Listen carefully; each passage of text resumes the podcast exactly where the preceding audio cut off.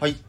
えー、どうもこんにちはこんばんは。ディズニー男子のテトリスです、えー、今日はですねえっと今日公開したモービウスですね。ソニーピクチャーズが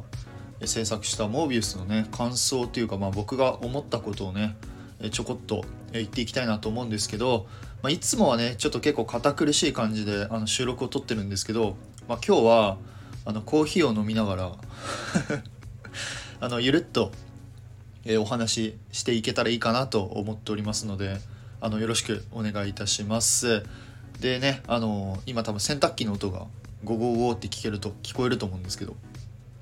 ねほら聞こえると思います。はいもう本当こんな感じでゆるっといきたいなと思ってるのであのぜひ、え最後までお付き合いください。でそしてですねあの今日話す内容はがっつりモービウスのちょっとネタバレを含みますのであのまだねモービスモービウスで見てないよという方はですね、え、ここから先は、ストップしていただいて、えー、ぜひ、え、他の配信を聞いてください。よろしくお願いいたします。それでは早速いきましょう。はい。ということで、えっとね、まずネタバレする前に、まあ、ちょこっと僕がそのモービウスを見る前に、まあ、楽しみだった点をちょこっとお話ししたいなと思うんですけど、えー、今回モービウスはですね、まあ、新しい、ま、ニューヒーローみたいなあの立ち位置だったんですよ。その今まで、まあ、スパイダーマンそしてベノムでそして今回ね新しくモービウスっていう、まあ、ヒーローが誕生しまして、まあ、それにまあフォーカスを当てたあの作品になっております。でまあだいぶ軽軽くなっちゃうんですけどまあ、良かった点をねいくつか言いたいなって思うとやっぱり個人的にはすごいアクションシーンっていうかあの戦闘シーンっていうのがすごい綺麗だったなっていうふうにあの思いましたね。なんか今までのあのマーベルとかソニーピクチャーズとはちょっと違う戦闘シーンだったりとか VFX かな？とかの技術がすごいなっていう風にあの感じました。あとあのまああのまあ、同じこと言っちゃうかもしれないんですけどそ今までのそのソニーピクチャーズの作品とかと違った映画のテイストなんか若干こうホラー要素もある感じのモービウスの作品だったのでまあ、また今までにないその新しい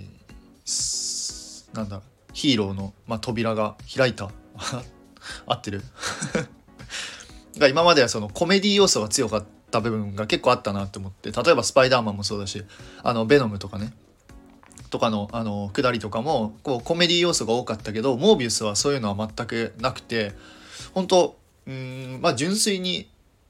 ソニーピクチャーズとかそのスパイダーマンと関わる関わらないと関係なく、まあ、普通に一本の作品としてはすごい面白いなというふうに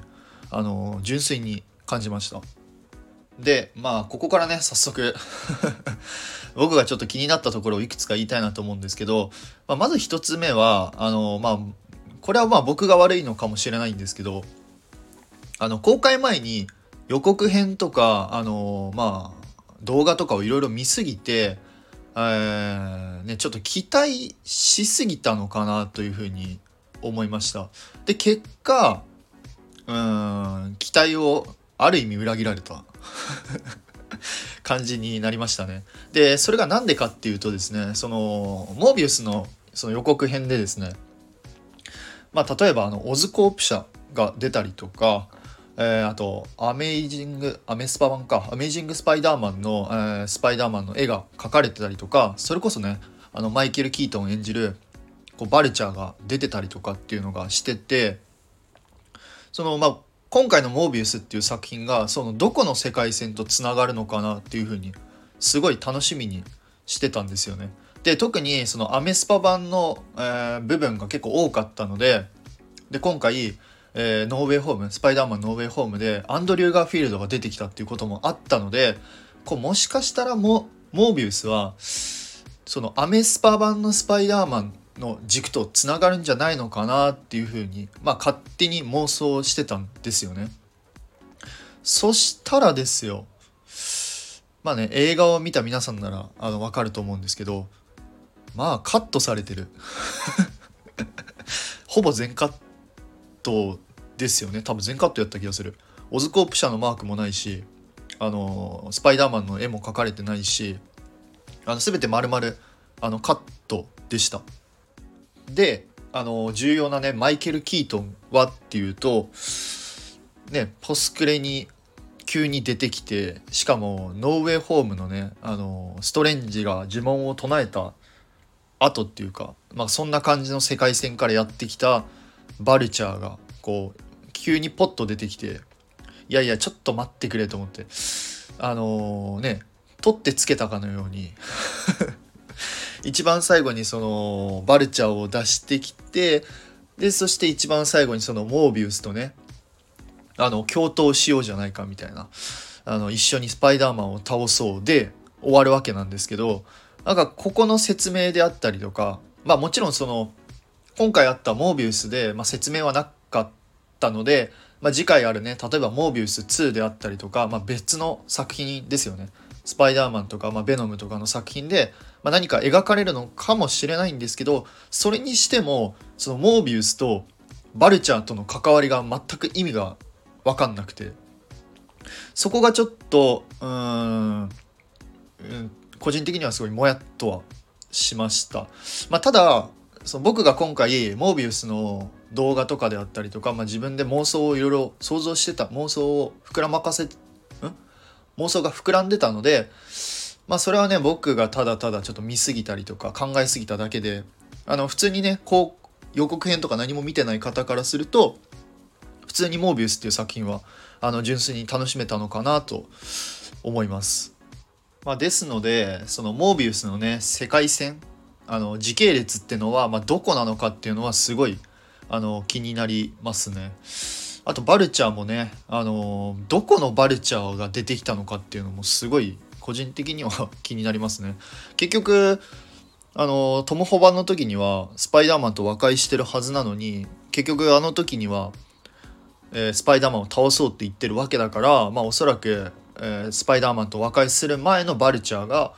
あのモービウスのところにやってきたんじゃないのかなって思うんですけど、まあ、そこもね今後まあ描いてくれると思うので、うん、まあ普通に期待したいなとは、えー、思っております。はいということであのまあちょっと気になるところまあ個人的にはやっぱり一番大きいところはそこがすごい気になったかなと思ってます。まあそれでもねすごいモービウスめちゃくちゃ強いなって今回映画を見て思ったので仮にねそのモービウスとバルチャーが手を組んで、まあ、シニシニスター6っていう、まあ、チームが組まれて、まあ、もしスパイダーマンと戦うってなった場合これ100%スパイダーマン負けるでしょって 思いましたね。なんか原作ではねスパイダーマンとあのモービウスはこう共闘関係にあるみたいな風に書いてあったかな？書いてあったんですけどこれがもしねあのスパイダーマンとモービウスが戦うってなった場合どうなんですかね？これ100%スパイダーマン負けそうな気がしてやまらないいや気がするテトリスでございます。はい。ということで、あの、ぜひですね、皆さん、あの、モービウス見た方はですね、あの、ぜひぜひコメントよろしくお願いいたします。ごめんなさいね、ちょっとざっくりこんな感じの説明になっちゃったんですけど。まあ、今後もちょっといろいろあの MCU とかソニーソニー関係のね、あの、映画を見てったら、まあ、こんな感じにゆるっとお話ししたいなと思ってるのであのぜひぜひよろしくお願いいたします。そして最後になりますがいつも皆様いいねやコメント本当にありがとうございます。そう今日エイプリルフールや。はい。ということでそれではまた次回の配信でお会いいたしましょう。デートリスでした。バイバイ。